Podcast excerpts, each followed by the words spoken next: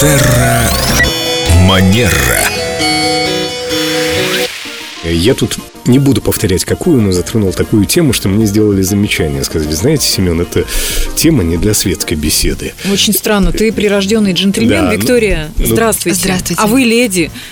Что делать с такими людьми, которые иногда задают странные вопросы, некорректные, неуместные, кажется? Но это не про Семена на самом деле, вы его не Ну, слушаете. это случай. Может быть, Может, звезды так вырвалось что-то. Да, Про возраст да. меня спросил, я его, знаете, как отчитала.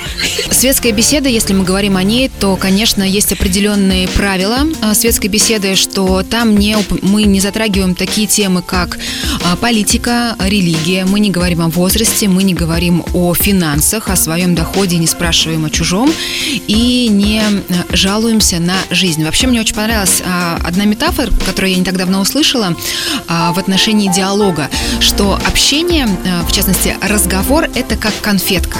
То есть мы сначала для того, чтобы взять конфету, разворачиваем фантик.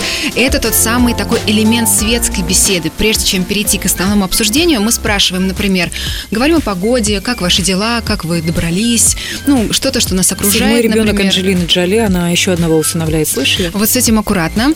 После того, как мы развернули, а, мы достаем конфетку, и это такая основная часть нашего разговора, и затем мы фантик сворачиваем, и а, мы тем самым тоже завершаем разговор, и по правилам хорошей беседы, да, мы завершаем разговор всегда на позитивной ноте. Как теперь собираетесь добраться отсюда туда, куда вам надо?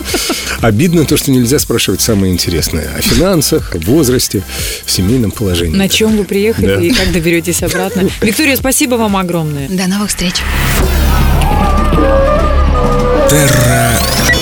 Манера.